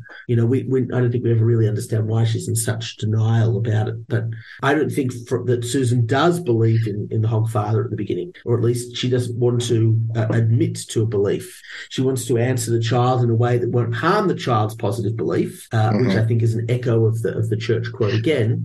But she doesn't actually say that that uh, um, that yes, there is a character, there is a person called Hogfather. You know, she says, well, uh, uh, wherever people are stupid and idiotic, then sure, it's got to exist. Which I suppose is a way of saying that he must Hmm. exist because people will be stupid and idiotic wherever they go. Um, That's a good point. so- I mean that that I'm going to say I'll agree with you that that is cynical. I think Death is say is then flipping that and saying, but all of these things are worth and then brings hope to this. Whereas, yeah, Susan is going, yes, there is a Hogfather and he is for stupid people. Well, if Teatime is the tool of the auditors who are uh, looking at a post belief or a non belief world Mhm. where only reality is exactly is without hope of improvement, uh, uh, success or failure exists, then Susan is death's instrument in this novel, going places where death otherwise can't. And therefore, Susan represents uh, um, the, the tool in the same way as Teatime represents the tool the auditors. Susan is the implementation of, of, of death's philosophy. So for Death to be successful, he has to bring Susan to the point of belief. Mhm. That really is is the story within the story, and Susan's story is coming to that point of uh, uh, embracing belief uh, as making the world just that little bit better. Okay, yeah, I was going to save this for later, but in oh, here's another name, uh, Maria Sh- Shashiko Sasiri. I don't know. I'm sorry. As she observes in her 2019 book on the rise of children's fantasy literature in the 20th century, Church's response to Virginia's question offers a secular view of Christmas as an opportunity for a culture disenchanted by rational and scientific discourse to reconnect with the unseeable values, longings, and sublime experiences that give life beauty and meaning, which I, I'm saying Pratchett then offers again almost 100 years later in Hogfather. I thought that was interesting because uh, she's projecting Death's interpretation onto Church's editorial there. I I guess I don't really have the context for it. I read Church's statement as a as a religious um, statement rather than a, a secular one, and probably a, a Christian one. But I read that as being a, a believer's statement. Did that come across to you that way?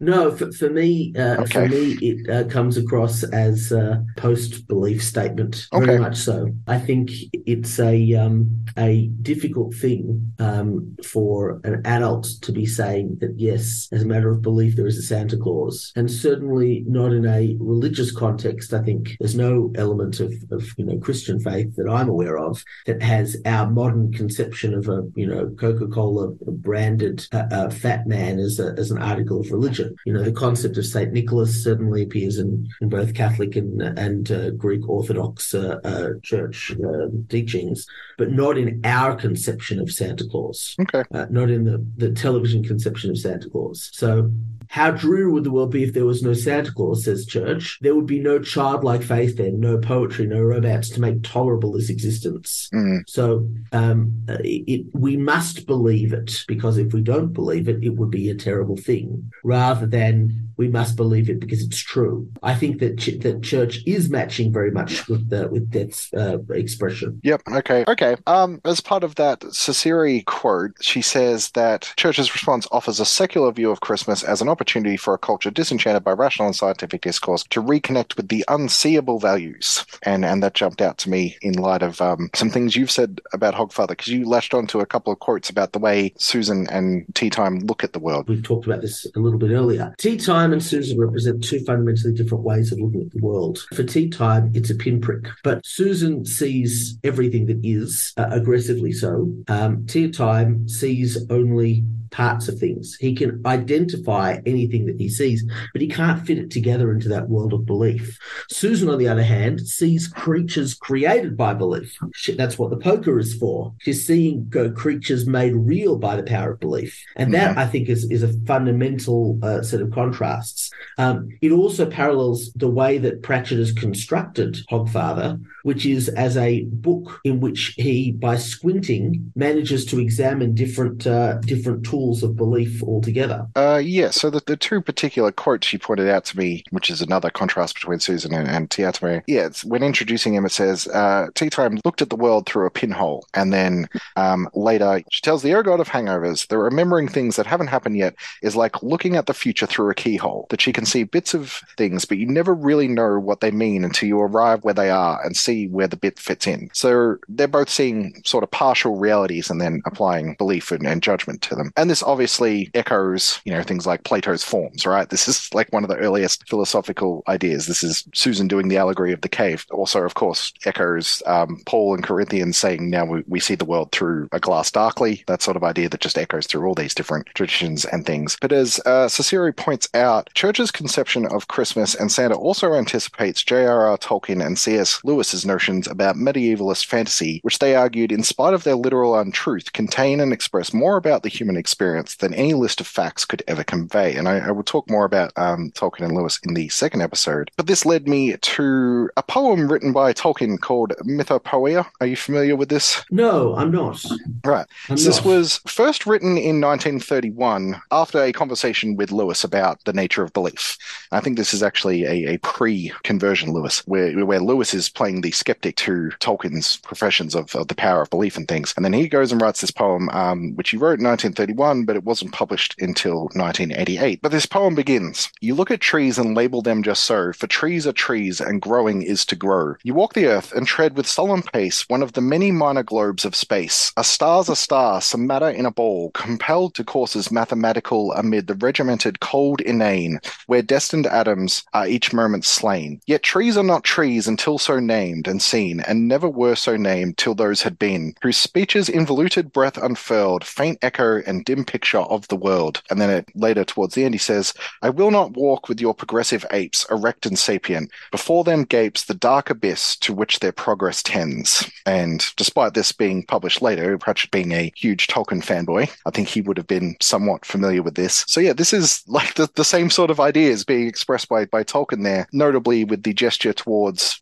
a star's a star, right? It's not the sun, it's a ball of gas if you follow that trajectory. And what gives meaning to the world is belief and, and naming and stories and things. Yes, and it echoes with the right with the language as well. Humans need fantasy to be human, to be the place where the falling angel meets the rising ape. Uh huh. So I, I, I'd be very surprised if uh, uh, Pratchett isn't making a reference to that Tolkien poem uh, in in some detail. Well Yeah. I mean, I again, I don't think this is uh, original to Tolkien because again, this echoes Plato and, and the Bible and all sorts of things. But yes, we're we're getting this idea brought into the fantasy tradition well before Pratchett then comes out and proclaims it. And I'm going to keep harping on this well before Zizek talks about Lacan in 2016 or whatever it was.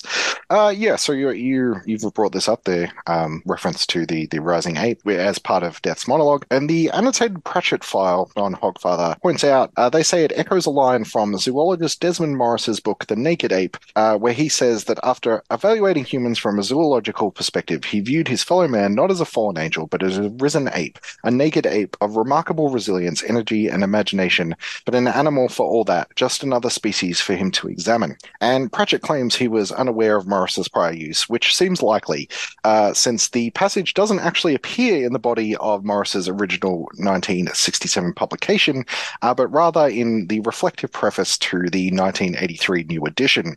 So yeah, this is Morris's statement is one of evolutionary materialism, um, with which Pratchett probably would have likely sympathized. Though I think Pratchett is, as I guess we've sort of hinted towards, a, a bit more sympathetic to religious beliefs and and just the idea of belief in general that a lot of skeptics and atheists and and you know these evolutionary theorists, especially Morris, who is extremely reductive and dismissive during his uh, short evaluation of religion in the Naked Ape, uh, describing it as a strange pattern of animal behavior whose extreme potency is simply a measure of the strength of a fundamental biological tendency inherited directly from our monkey and ape ancestors to submit ourselves to an all powerful dominant member of the group. He is equally dismissive of religion in the later preface, sheltered Puritans and starry eyed escapists who are still gullible enough to believe the old fairy tales designed to keep superstitious medieval peasants in their place and would have been shocked by the deliberate frankness of his statements. So, yes, here to me, Morris sounds like an edgy comedian who complains about cancel culture on their new Netflix special. And he even says,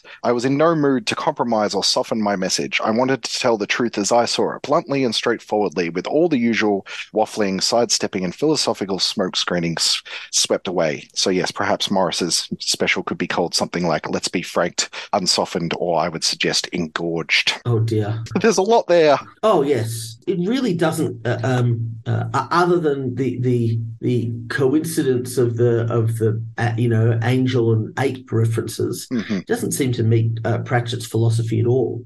Because above all, Pratchett is a hopeful um, uh, philosopher. Mhm. He isn't cynical and bitter. Uh, um, he seems to see, you know, the, the good in most things rather than uh, uh, wanting to, you know, kick religion or the religious in the gut. Pratchett is, uh, in some ways, a, a comic author to the end, but he's he, he's he's a comic who seems to take joy in making people happy rather than in finding a way of uh, of you know being becoming an insult comic. He never goes there. Pratchett is ultimately, if not a, a believer, a wannabe believer. He wants to see good in the world. And that is why I think I read Death's monologue as a hopeful one when this is the contrast. This is this cynical, I guess, dismissive. Yeah, Pratchett, even if he is perhaps cynical and, and saying there is no meaning in the world, when you get down to it, Pratchett is specifically saying belief and religion are, not only are they important to human culture, but they're essential. Whereas, yeah, Morris presents it as this, like you said, the opium of the masses quote, um, you know, that religion is this biological imperative to submit. This was really sort of confronting in how distasteful and disrespectful. Uh, I, was quite shocked by Morris's attitude in the in these passages. So, so Josh, then let me let me ask you this: um, You would agree that that um, most, if not all, of Pratchett's heroes are fundamentally moral and morally driven. hmm So, where do you see the source of uh, uh, moral strength for Pratchett's characters coming from? You might have to narrow that down a bit. Sam Vimes has a sense of, of right and duty, for example. If, if that's a personification of his of his personality, it would be that sense of duty. Uh, Death has a sense of, of duty, but also a sense of uh, of morality. Uh, not necessarily around Rincewind in the earlier, more comic uh, approaches, where he seems to be sitting around waiting for poor Rincewind to, to suffer some calamity. But for Mhm. most of the series, he has uh, uh, um, he has uh, impulses to right and wrong. Where do those impulses come from? The Vimes one is an interesting one, and and I will get to the watch series in about four years. But having gone through it again, I've become a little bit skeptical of Vimes. He loves to beat up people and say that that it was right to do it because of the law. Uh, a lot of police brutality that is then washed away in in the Watch series, and it's Vimes serves the law, which is a above the, the law, right? There's the spirit of the law rather than the, the words of the law. But there is a very particular law that, that Vimes is serving, I would argue. So more more on that in down the track. The death is clearly appealing to these more metaphysical ideas, and Death's catchphrase is there's no justice, that's just us. That's his whole thing, which to me, that's a humanist existentialist statement of we need to create meaning. Um, and Reaper Man would say that every person is valuable, and therefore the just thing to do is to care and treat people as individuals, right? I'm going to get into this more in the, the second episode, uh, but it is very interesting reading Hogfather in contrast to the Witches novels, especially Witches Abroad, where Death is saying meaning comes from stories. Meaning does not exist without stories, right? Stories are what we create to create meaning. Therefore, the the good just thing to do is to act out these these good stories.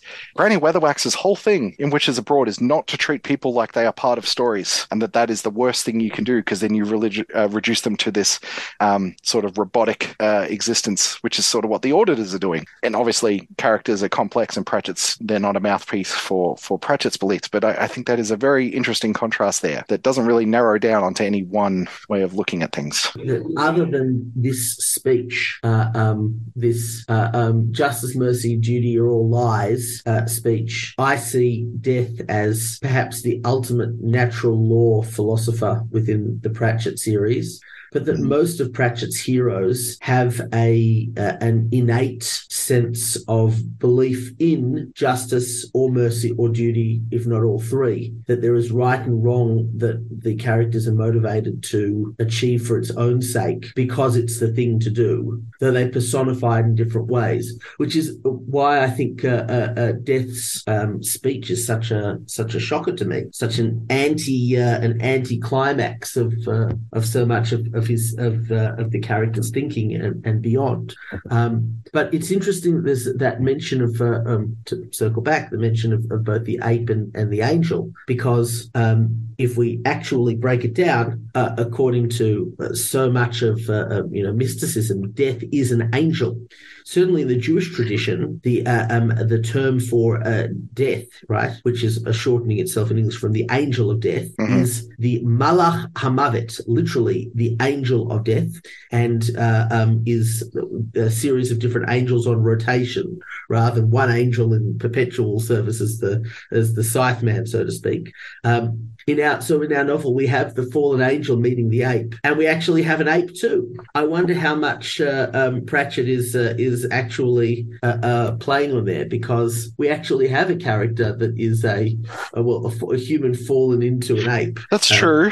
Who was treated as a risen into an ape. Uh, the character. It is strange now that you pointed out that the librarian doesn't really play a role in Hogfather. Well, he, he makes his makes his uh, you know minimal minimal appearance. Mm. Um, but it's interesting, uh, again, that uh, death is referring to the place where the falling angel meets the rising ape, where, again, in that Western, uh, certainly both Christian and Jewish tradition, mm-hmm. death himself is, is an angel. Um, the, the uh, origin idea of an angel across most philosophy is a personification of a force, or even the, uh, again, in some traditions, not necessarily mainstream Jewish traditions, uh, um, the personification or the, the animation, to be more technical, of a, of a, of an existing role that has to be played within the universe. So uh, an angel isn't a, a being with its own free will, but a being that is charged to carry out a particular role. Wh- whichever way you, you talk about it, you know, dancing on the head of a, of a pin or any other philosoph- philosophical conundrum, um, death being a being whose role is to ensure that a particular force and function within the universe is carried out, meets that classical definition of the angel. Which characters in the book, other than death, mm-hmm. bear the hallmarks of a traditional angel? Uh, well, the Hogfather. The Hogfather, Hogfather is, is a god creature, not an angel creature. Good point. Uh, arguably, there's, there's there's again two two sets, and Hogfather really is a book of of lines of symmetry. But you have the um, uh, recently created quasi god beings, mm-hmm. such as the Verruca Gnome and Jack Frost, that uh, um, manifest, mm-hmm. who are creatures with a specific purpose and duty, and they exist to carry out that purpose. They are semi angelic, but on the other hand, the creatures that most closely parallel both a, at least to my understanding, a Catholic, but certainly a certain stream of Judaism's image of a an angel are the auditors. Yep. Um, the other one I wanted to throw out, and the one that I'm going to start off the next episode talking about how they're overlooked. What about the Tooth Fairy? I don't think the Tooth Fairy is, is angelic uh, at all in the way that uh, um, that Pratchett uh, um, creates it, but is certainly uh, a force of belief and, ironically, uh, a source of goodness in a, in a redemptive way. Hmm. Uh, if there's ever a, a, rising angel, you know, turning from boogeyman into protector, it is hmm. is the capital T, capital F Tooth Fairy in this, which I think is fantastic. I, I'm going to talk more about this in in the second episode, but you've sort of unlocked something there for me because a point I was going to make in the next episode is that all these godlike characters that are made gods by belief. If you believe in the Hogfather, the Hogfather is a, is a god, right? But Tooth Fairy stands apart in that it's an occupation. Death is an occupation as well, but he exists because of belief. It seems like if people don't believe in the Tooth Fairy, it doesn't create a Tooth Fairy. Like it's always an occupation, which then perhaps says that the Tooth Fairy is the place where, very literally, the rising ape of, of human meets the falling angel in that a, a human occupies uh, a position that seems like it, it should be associated with the divine. Sorry, you just set Banjo up as God. Well, I mean, he is very literally elevated beyond the, the eternal status. And and I talked about this in the, the Reaper Man episodes because there we have we not only have death as this like metaphysical, like you've got the you've got the real world, if we're calling that like base Discworld world. Then you've got death who exists in sort of the metaphysical realm above that. And then you have Azrael, right, who is the the, the death of deaths above all of that. So you have these different layers. And that very definitively says there is a overall justice, like an inbuilt divine justice in the world, right? Um, that doesn't that seems to not gel with any of the other Pratchett books. Like that's the only time we get the appeals to the higher higher powers in in Discworld.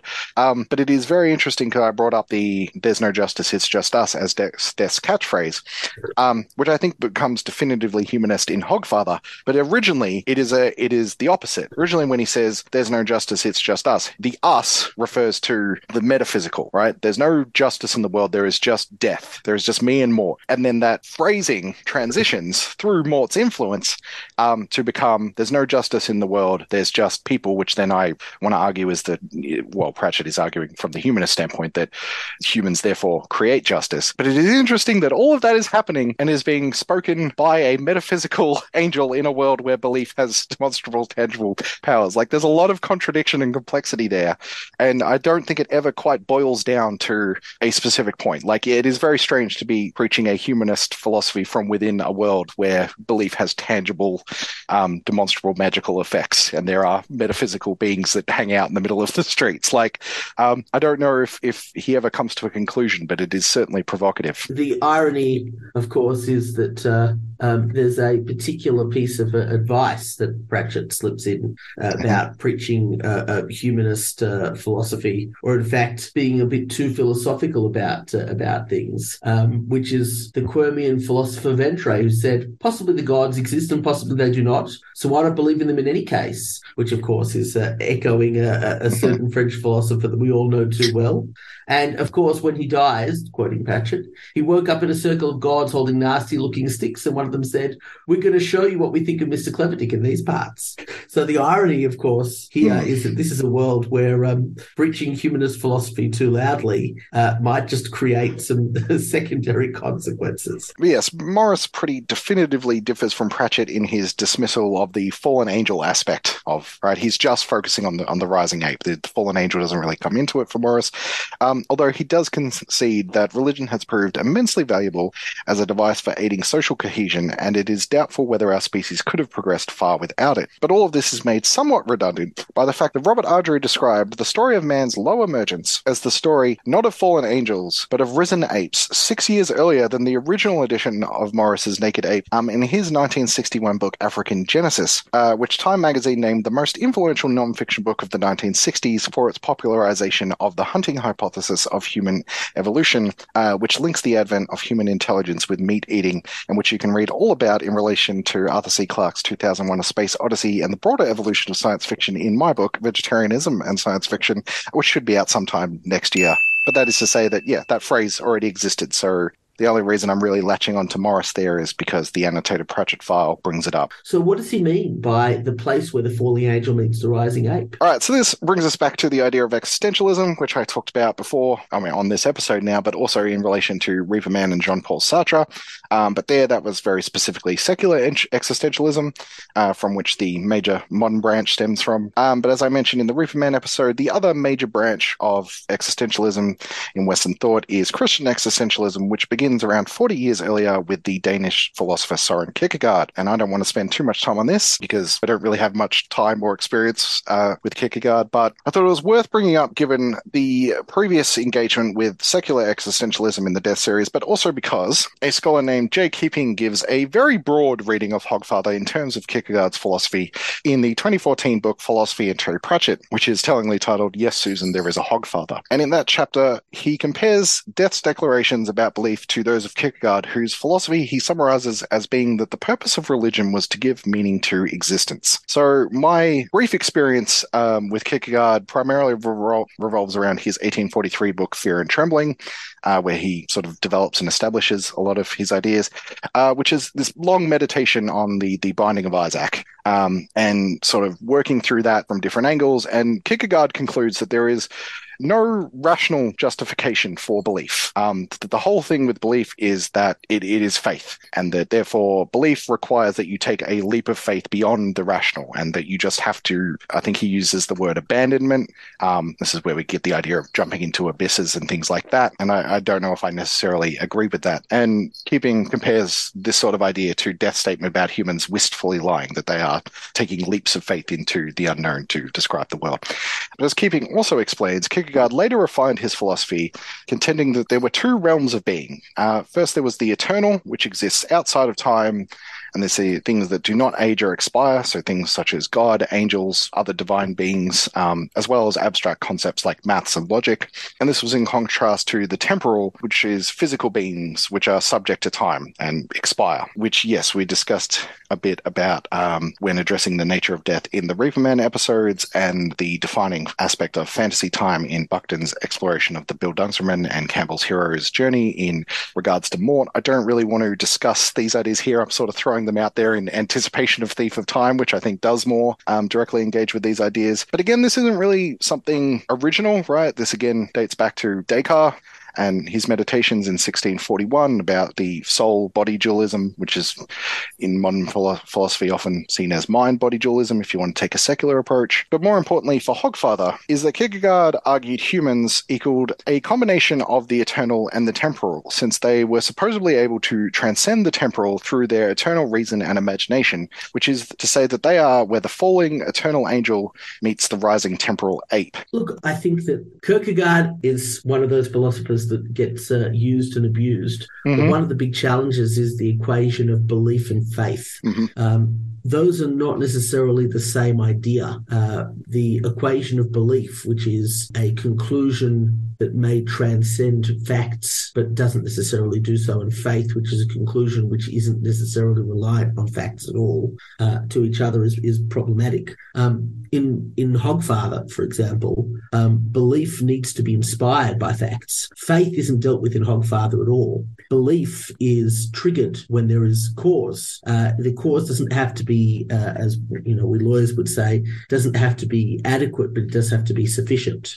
There has to be a reason. You know, uh, the kids don't believe just because someone says, "Well, there is a Hogfather." They need something uh, um, in and of the world. They need to see the toys. They need to see something else that that actually uh, inspires them into belief. Uh, so, from a from a structural perspective, a, a belief is usually uh, something that a person holds as true, often very, very, very strongly, but it requires a basis. Uh, faith in the uh, in the more uh, Christian philosophical realm is usually a, a conclusion that some sorry, a a position held that is um, invulnerable to facts. Now, those two things are, are not the same. Um, mm-hmm. Pratchett talks about belief. This is a book about uh, the inspiration to believe, and if anything, from a from a philosophical perspective, uh, Pratchett might just be saying, you know, give people a little nudge. It's not so bad to to give in to the to the mystery and the magic. It might heck, it might even be good for you. Live a little, if you like. Take a take it in, you know, whichever way you like, whether it's from a strict analytical perspective that this is what is necessary in order for, for society to work, or hey, the whole thing is much more magical when, you know, the pig that's uh, sitting in the rafters isn't animatronic but is real and is, you know, whittling uh, on on the creatures below. The world is better that way. That that's uh, that's Pratchett's overarching message, I think, is that whichever way you slice it, it's actually better to have belief. But he doesn't deal with faith at all. Faith isn't something that appears in, I think, any of the Pratchett novels. Oh, small gods. Brutha is adamant that Om exists despite all the evidence. You're right. His is a, his is an illustration of faith that isn't connected uh, isn't connected with the belief structure. Uh, um, it is impervious to anything else. You're absolutely right. That is the classic uh, um, uh, certainly evangelical Christian doctrine of faith um, mm-hmm. that it is not subject to disproof of any kind. Whereas uh, the, you know, for example, the Jewish notion of, of, of, faith, or at least in Hebrew, the terms don't necessarily translate emuna, uh, um, is connected with an echoing of, of reality. The Jews followed belief rather than the, that modern notion of faith as a point of philosophical contrast. But I don't think that that um, that the theme for death um, uh, ties in with the Kierkegaardian approach as you mentioned before, death would be the absolute worst exemplar to try and bring forth any kind of uh, of argument about faith because for him, it's all a belief, right? Everything he says he knows from his own experience, from his own very existence. Death can't exactly deny the existence of the metaphysical or of the gods because, well, you know, he, he himself falls within that pantheon. So mm. that, that's why I don't think Kierkegaard is, is a great philosophical tool for uh, for analysing uh, sort of Pratchettian world and, and the rules that, that are being created. Yeah, and to go back to your to your question about um, what what does it mean the fallen angel meets the rising ape? Because another precursor to this idea is um, the Aristotelian claim that man is a rational animal, which comes from the idea that man alone is capable of speech. That this expression of what Kierkegaard would call the eternal ideas, maths, logic, things like that, elevates us beyond other animals who don't have the, these capabilities. But I think the fallen angel part is a bit of a misdirect in this because it sounds like it's an outreach to the eternal or, or religious things, but it is specifically a, a, a fallen angel, uh, which has inherent satanic implications, which I want to bring up because uh, Alice, the previous co-host on the, on the podcast, was a Miltonist. When I say satanic, I mean Milton Satanist, rebellious satanic. Um, but the quote is very different if you say where the angel meets the rising ape right? That is sitting as a benchmark. The, the word falling implies that that eternal divine aspect has been diminished in some way there's a difference between a falling angel and a fallen angel. That's true. Um, uh, and uh, Pratchett refers to a falling angel, whereas Morris refers to a fallen angel. Mm-hmm. And I think those those two things are uh, uh, might might be accidental, but might be deliberate. I mean, the the, the philosophical and, and religious notion of the fallen angel is uh, is Satan. Absolutely, you know, the angels that fell, mm-hmm. very Christian, the not Jewish context context. Mm-hmm. I'm not sure what Pratchett is talking about when he's referring to a falling angel, unless it's a contrast to the rising ape. I suppose that the direct parallel would be a fallen angel to the risen ape. The risen ape being uh, um, an mm. evolutionary uh, uh, view of man as an ape that is, uh, you know, ascended, as opposed to the, the process continuing on. I mean, to me, this is a, a Miltonic implications, and whether they're intended or not, like they're there. That you see that that phrase, I think, hey, Milton. And if you want to take it out of like a an actual religious context and, and treat it as a metaphor of Satan as the, the rebellious figure, um, like implicit in that to me says that as much as Pratchett's saying you need to have this belief and you have to believe the traditions, the the falling eight part is sort of implicitly saying that you need to question these traditions as well, if that is what the Miltonic Satan is meant to represent, that question of divine authority. So it's I think he's gesturing towards some kind of combination of we're not doing away with skepticism entirely. Well, let, us just take the, the other part of the quote, uh, which is to be the place where the falling angel meets the rising ape. Um, mm-hmm. Now, it, it's interesting that that he's talking about humans needing fantasy and associating fantasy with the angel and the ape. I'm not sure uh, uh, which direction fantasy and, and imagination and belief are supposed to come from, Mhm. um, because both contrasts would prima facie be incapable of fantasy or um, belief, right? An, uh, an ape or a non-sentient or less sentient creature is usually defined by an inability to to uh, um, create or dream, to imagine, to talk about things that don't exist. And again, the notion of an angel as a being of of uh, uh, of purpose also doesn't have dreams or desires. So I've got written here that Keeping also points out in a footnote that Kierkegaard often used indirect communication to present different perspectives rather than explicitly stating his own. And he compares this approach to um, more of a literary style than a traditional philosophical one, which, you know, I, I was going to link into the idea of power of stories um, expressed in, in Pratchett and, and Hogfather. Um, but if we treat fantasy as coming from the, the falling angel direction, this is to say that fantasies aren't an accurate representation of the eternal or the divine or whatever you want to call it, but they are sort of the forms, the shadow version that then by understanding them, we can reach that higher thing, which brings us around to the, the keyhole and everything. Um, so I think that has then set us up really well to talk about lies to children. All right, let's do lies to children. So yes, when I, when I say lies to children, this is a concept popularized by Jack Cohen and Ian Stewart in the Science of Discworld series, wherein they note that, as Death points out in Hogfather, humans seem to need to project a kind of interior decoration onto the universe so that they spend much of the time in a world of their own making, that they bring pain, hope, despair, and comfort to our culture, and that good or bad, they've made us into people. So the idea that humans need to abstract and obscure complex concepts in order to understand them was first discussed by Stewart and Cohen in their 1994 book, The Collapse of Chaos, and further developed under the guise of a lie to children uh, in their 1997 book, Figments of Reality. Um, they don't actually have much to say about it in Collapse of Chaos, but the idea is much more developed in Figments of Reality, where Stewart and Cohen use the example of how children told a story about how two molecules of hydrogen and one of oxygen get together, swap atoms, and move bonds around and produce two molecules of water. And they say this story is not true. It is a teaching myth, a lie to children.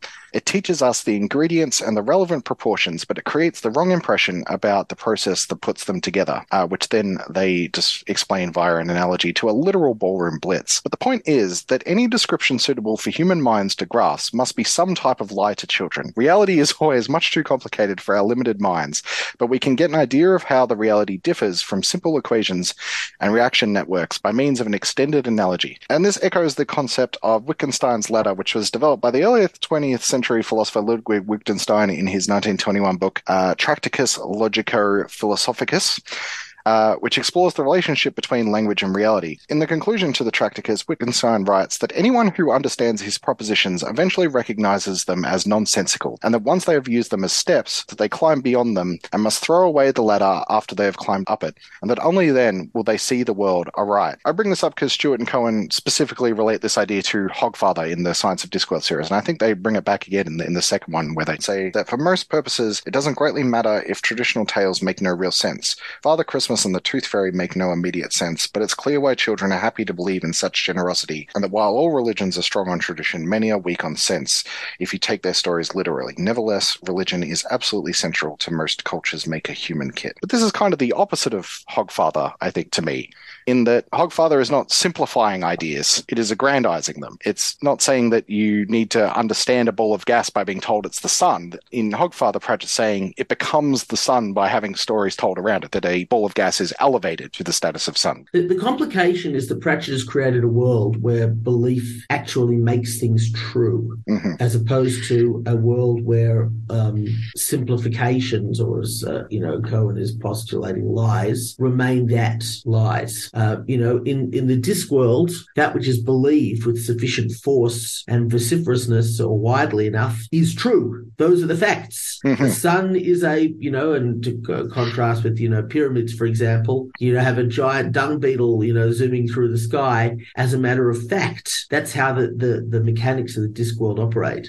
So I think it, it can be dangerous to try and, and draw a conclusion and a parallel to, to truth and falsehood when this is a world where truth and falsehood um, literally follow the story rather than the other way around. Uh, is a broader message, though. Um, the I think that the real uh, uh, warning that um, Pratchett is giving is be careful what stories you tell your children because you can mess them up by telling them the wrong stories. You know, look at poor Twyla with her attempts to be cute and her, you know, wetting the bed as she. Uh, there's a lot of urine in this story, I have to say. um, that's uh, possibly another another discussion for another time. But fundamentally, as long as uh, as long as Pratchett is uh, is cautioning us about stories, I think it's about the wrong stories uh, because he sees all of these stories as having uh, uh, elements of truth that in turn have a power to persuade and a power to teach. I don't think he's worried about them being incomplete. Or to put it in a neater way, the only creatures that believe in avoiding a an analogy or a parallel in in this story are the auditors, who are plainly the villains. It's okay to tell a partial truth, which in the Pratchett world becomes a real truth by the power of uh, manner. You know, that a partial truth is still a truth. Uh, an inspiring idea is capable of, of being a, a, greater truth, and that's okay. We're not worried about lies if they if they actually carry a truth with them. For me, the representation in Hogfather again, it's closer to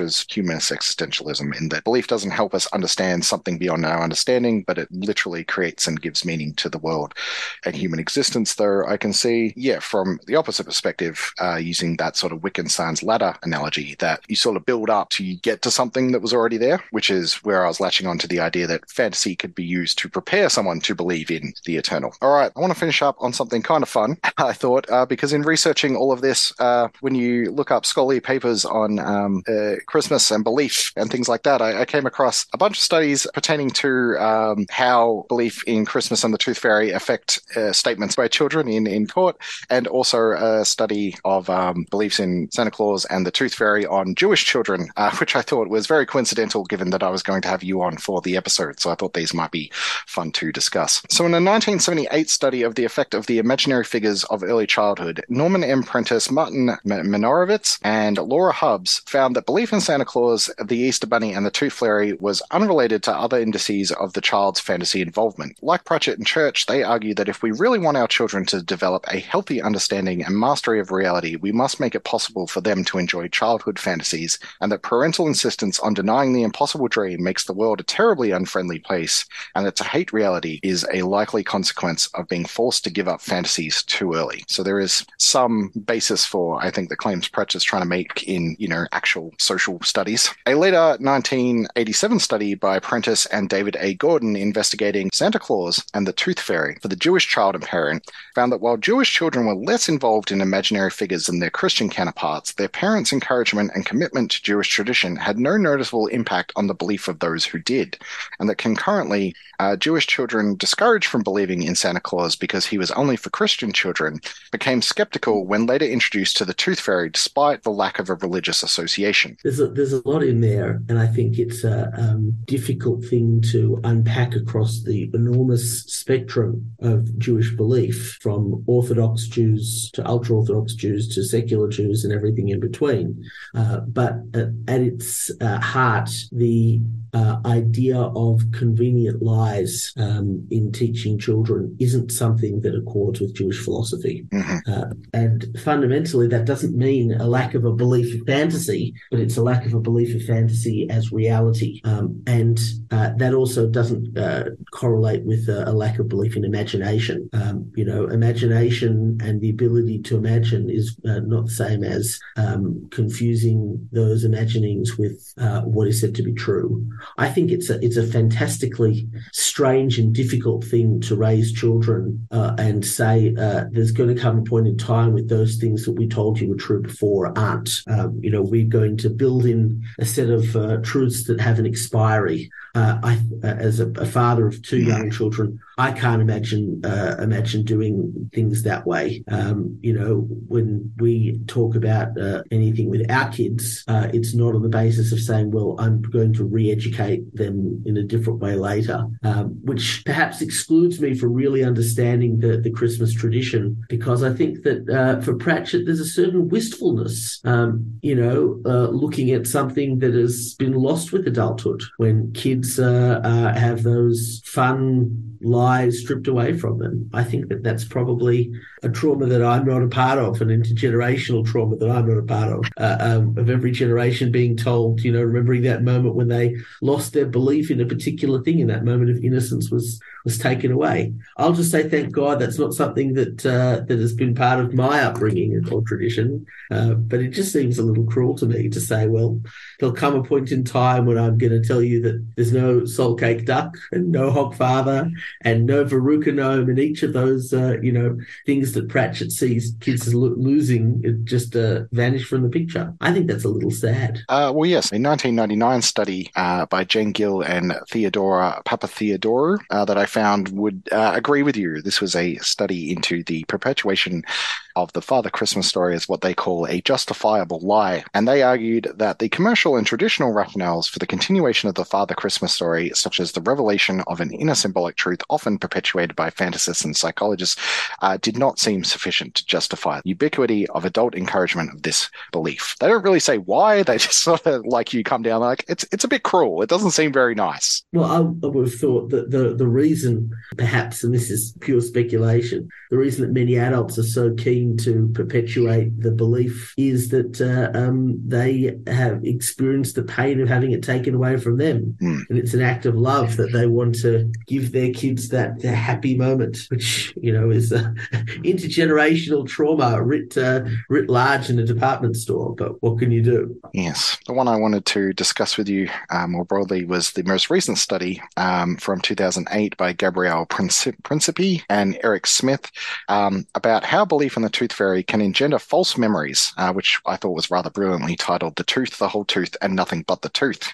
And therein they examine how children's fantasy beliefs can affect memories of their experiences, finding that many children who believed entirely in the tooth fairy and, and Santa Claus and things like that often reported supernatural experiences consistent with the myth when asked to recall their encounters with the tooth fairy, whereas those who realized the fictionality of the myth recalled mainly realistic experiences, and those with equivocal beliefs recalled mainly realistic experiences when asked to be truthful, but fantastical experiences when prompted to relate the tooth loss in a fun manner, suggesting that children's beliefs in the reality of the fantastic phenomena can give rise to genuine constructive memory errors in line with their fantasies, which I thought was a rather unnecessarily nefarious way of framing things, that these children are lying rather than having fun, which was the prompt. Um, but yes, contrary to Pratchett, then, Principe and Smith therefore argue that fantasy actually hinders justice, um, and that for the judicial system to function effectively, witnesses must be able to separate memories for real events from those based on fantasy, uh, citing children's fantastical tales of magical preschool teachers who turned children into mice and took them on road trips to outer space, uh, which turned out to correlate to real world instances of abuse during the early 90s. I'll put my lawyer hat on for a moment. Uh-huh. I think that the proposition here is very doubtful. The legal system has long recognized that human memory is the least reliable form of evidence of all, and Mhm. that eyewitness evidence is actually one of the worst sources of evidence we have because it's so inaccurate. Uh, what is important and critical for the legal system is uh, this idea of reification, that we make rules real by giving them force, and the assumption that these ideas are actual things rather than just rules. A, a gross oversimplification of this is uh, is a rule that says you can't jaywalk, and when people obey th- that rule of no jaywalking, that has the uh, effect of creating a wall on both sides of a road, as if there was a physical wall, because people are acting in accordance with the rule. So law and society require the suspension of disbelief on, on some levels and the adoption of structures of uh, operation on the basis of belief in common ideals, common values, and the probably fictional idea that justice will occur uh, uniformly. In other words, we need to be able to uh, imagine and operate with concepts that aren't simply what is apparent more to us for the legal system to work and for law to work, much more than we need to worry about uh, um, teaching young children uh, um, about truth and lies uh, uh, on that level. But but more fundamentally, what is missing from this study is any correlation between uh, um, teaching children about the truth fairy and their ability and reliability as uh, as truth tellers as adults. I think it's very difficult to correlate one from the other, and unless there's some suggestion that those kids who believe in Santa Claus are less likely to tell the truth in court, I don't think it's really the biggest of our worries. You made an excellent Freudian slip there where you said uh, the truth fairy, which might be Yes. a, a good alternative Oh, title dear. for Hogfather. Well, well, yes, but but but to circle to circle back to, to really near the beginning of where we started this this discussion is uh, uh, Teatime is a man who doesn't you know who doesn't have any illusions. He is the product, if you like, of no childhood. Uh, who, uh, at least as a suggestion, you know, killed his parents. They died in mysterious circumstances, which Lord Downey thinks, in retrospect, is something they should have checked with a little bit more uh, more detail. He doesn't reify or have any of the conceptions that underpin a societal notion of law and justice, which is, if you like, a shared illusion, which at least Pratchett seems to suggest, or Death seems to suggest, we need in order to get along. And if the price of that is uh, some placeholder ideas so that we can uh, help kids get to a, a, broader idea, then I think that's okay. Okay, so to to finish up, I just wanted to build off uh, the thing from the study where they said, you know, there were stories uh, children said about their teachers turning them into mice and taking them to outer space and things that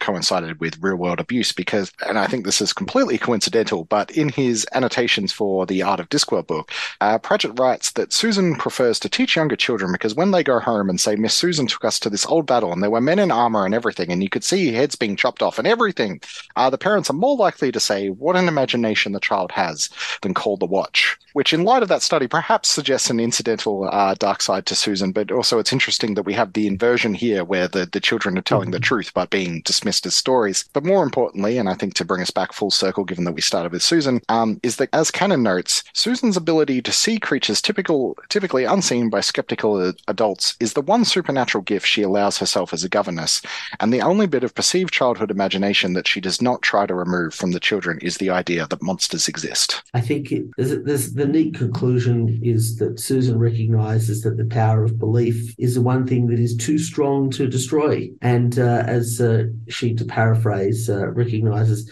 the children are damn sure that the monsters exist. There's no touching those kinds of certainties, and that possibly is uh, is comforting because uh, Pratchett believes and sets out a belief that certain things can become uh, b- beliefs that are so strong that they become fixed, they become untouchable, and they become real. So at the end of the day, if in Pratchettian philosophy, ideas such as truth and justice and duty can become so manifest that they are actual uh, physical things capable of uh, bending a poker uh, um, with their resistance. That is a hopeful statement and not a not as depressing as as uh, uh, you know the start of the book might give us uh, reason to believe. Excellent wrapping up. All right, let's leave it there. Thank you so much for coming on for this. My pleasure, Josh. And we're clear.